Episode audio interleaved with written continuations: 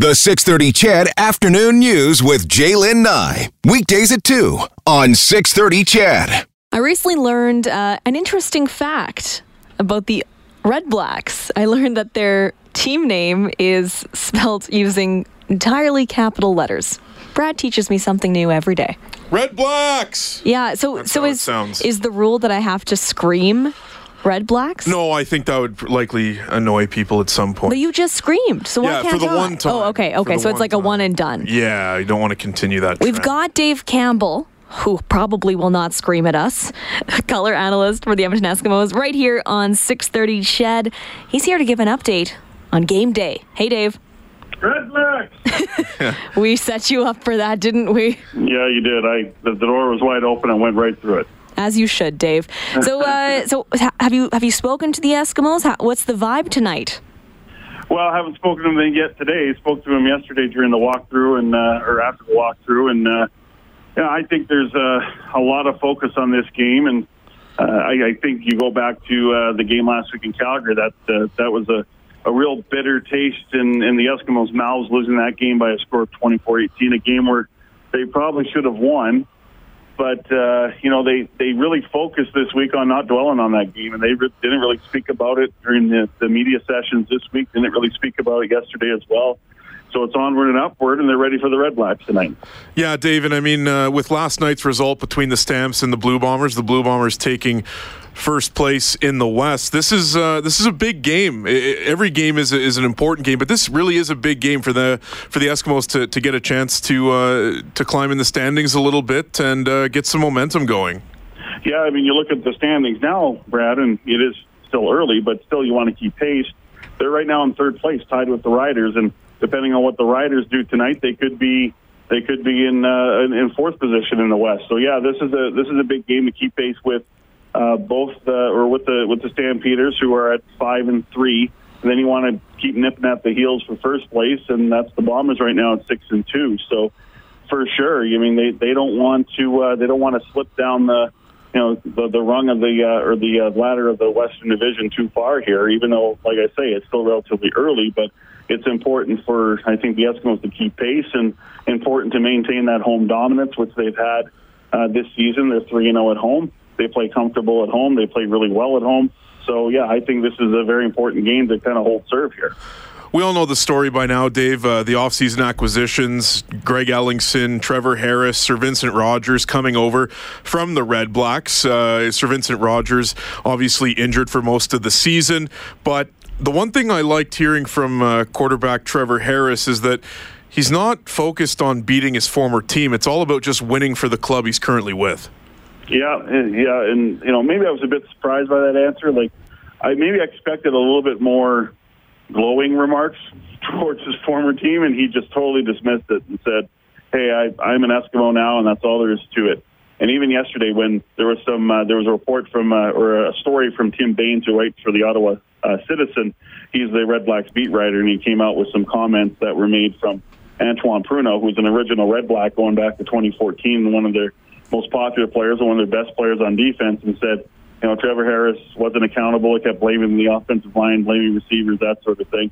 And Trevor Harris yesterday said, I, I'm surprised he would say that, but, you know, I don't want to talk about it. So, you know, his focus is tunnel vision. It's on his team. It's on the opponent tonight. And I also think there's a tinge of, uh, I wouldn't say bitterness, but there was uh, probably not, uh, not uh, some good feelings uh, within Trevor Harris uh, about his former team. And it was a tough negotiation with uh, general manager Marcel Desjardins, and I would include the owner Jeff Hunt in there as well.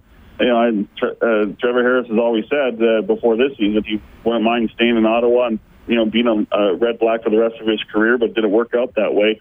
And you know, same with Ellingson, same with uh, Sir Vincent Rogers, and um, I think there's maybe a tinge of well, we feel a bit scorned by our old team, so you know we're gonna you know, we're, we're, I'm sure they're very highly motivated. Like there's Trevor Harris didn't ignore that. There's there's always something to it when you face your former team, but he's not dwelling on it. Dave, what's going on with all the injuries this season? I feel like it's been kind of a, a continuous plague that's hit the Edmonton Eskimos. Yeah, the 2017 or 2019, I'm confused because this is what I saw two years ago. You're having Last year- flashbacks. Yeah, it's crazy. Like, I don't know how many guys are on the six game injured list now. It's uh, it's probably near 14 or 15, somewhere in that range. And uh, it's yeah, it, it, you know they're getting some quality guys back tonight. They're getting Greg Ellingson and DaVaris Daniels back on the receiving core, and then getting uh, Don Unamba in the linebacking core and Anthony Orange uh, in the secondary. Both of them are off the six-game injury list. But then you add Calvin McCarty, you know, longtime fullback. He's on that list now, and Martese Jackson and and uh, you you know it's just it just doesn't end. It, you know, it, it's it's it's unbelievable. Uh, Hugh O'Neill, the punter, uh, who's having a great year, probably the best year of his CFL career, uh, and he's on the six-game injury list. So Sean Whyte has to do all three kicking duties now. So I, I can't explain it. Um, it's just you know, two years ago it, it was kind of an Eskimo problem because they were the only team in the league really dealing with this stuff. But now, you know, a lot of teams are dealing with the injured with the injury bug, and the Stampeders have almost as many injuries as, as the Eskimos, for example. So uh, I'm not sure what it is, and you know, I, I did read uh, about a week or so ago about, you know, is there is there something to the fact how uh, of how the the athlete trains now because every athlete I mean they're training their bodies as like they're so finely tuned that these muscle injuries like groins and hamstrings and, and Achilles injuries it can happen in a moment's notice. And we saw another Achilles injury last night with the Stampeders Romar Morris suffering two Achilles injuries in the last year. That's unbelievable. I, he came back quick from the first one. I, I hope he'll come back at some point from the second one.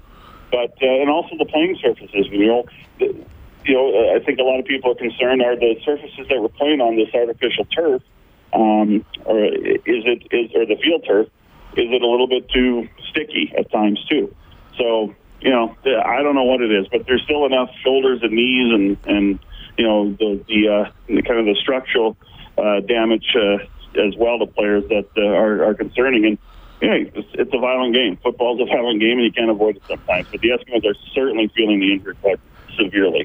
Dave, you mentioned the return of Ellingson and Daniels, but we also know that this week the Eskimos had to trade Kenny Stafford to try to bring in uh, some sort of substantial return game, something the Eskimos have been trying to find for years now. But with the with that return of Ellingson and the return of Daniels, what can we expect from that you know, a tweaked but a, a new look wide receiver core tonight uh, against the Red Blacks?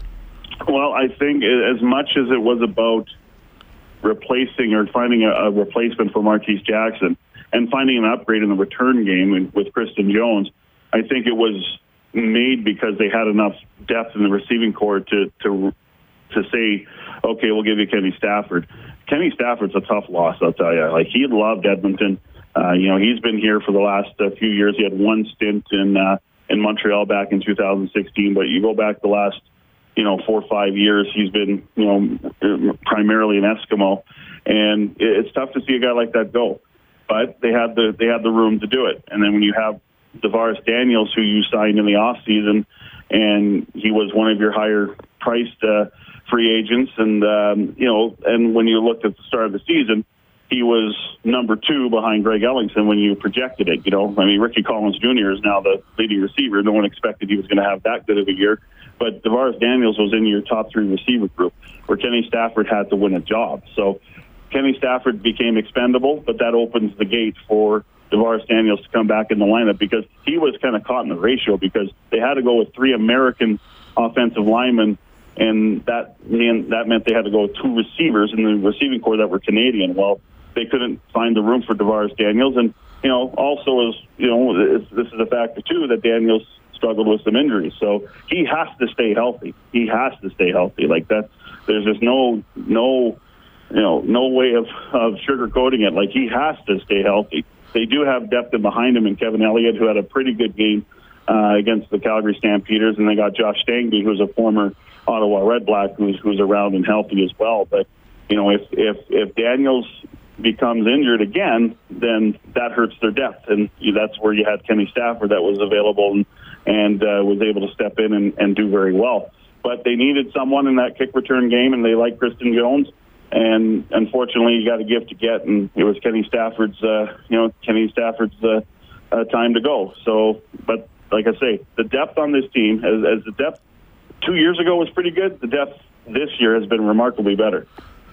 Dave, before I let you go, uh, I just want to ask you, you know, in, in, a league that is, quite frankly, I mean, it has to be one of the most unpredictable leagues on a week to week basis. Uh, what do you think fans can expect, both watching at the Brickfield at Commonwealth Stadium or watching at home? Uh, what can we see tonight? Well, I, I think you're going to see what the Eskimos have done all year, and that's be a stifling defense. And you, when you look at the Red Blacks, uh, led by Dominique Davis, who, um, you know, it's it's hasn't been a very good offensive performance uh, from this offense, and I know he missed a couple of games uh, uh, a few weeks back. But you know, overall, this is not an offense that's going to scare you anymore. They just they're, they're just not. You know, they got a decent running game, but uh, they don't get very much out of the passing game. And the Eskimos have so many exotic fronts that they're going to show and looks in behind the the front four, front seven. That I think you know the defense is going to have a good day. I, I really believe that. Uh, offensively, it's about not hurting themselves. It's not. It's about executing when you need to execute, not taking the, the, the penalties that take you out of drives or take you out of field goal range or in a position to score. And the special teams is the area that I'm really worried about.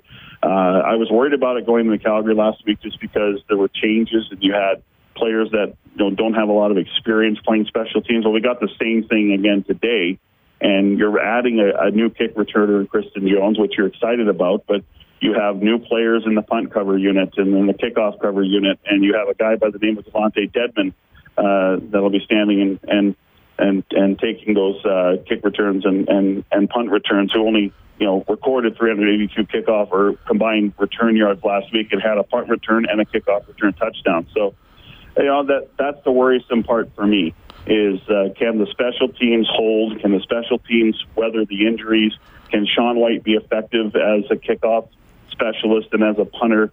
We know he's a really good field goal kicker. So to me, I think the defense has got to lead the way again, but the offense has to put uh, has to step up to the plate and be a good support of the defense, and really, you know, and, and carry the day too. I mean, I you know the Ottawa defense I think is good, but I don't think they're, you know, I think there are a lot of deficiencies in their secondary, and you know I think they're they're they're they're not a they're not an all twelve I would say capable defense. They have good parts, but I think there's a lot of holes there. So um, I think the Eskimos offensively can have their can have their way against the Red Blacks, but you know it, it, it, it and this happens more on the road than at home. It really seems like the Eskimos can't get out of their own way. It's tough enough to play a quality opponent. It's tough enough to play yourself as well. But at home, they seem to play with a different confidence and swagger. Dave, thanks for taking the time and have a good call tonight, my friend.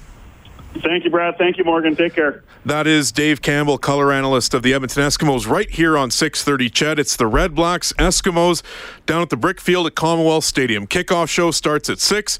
Game gets going at eight o'clock.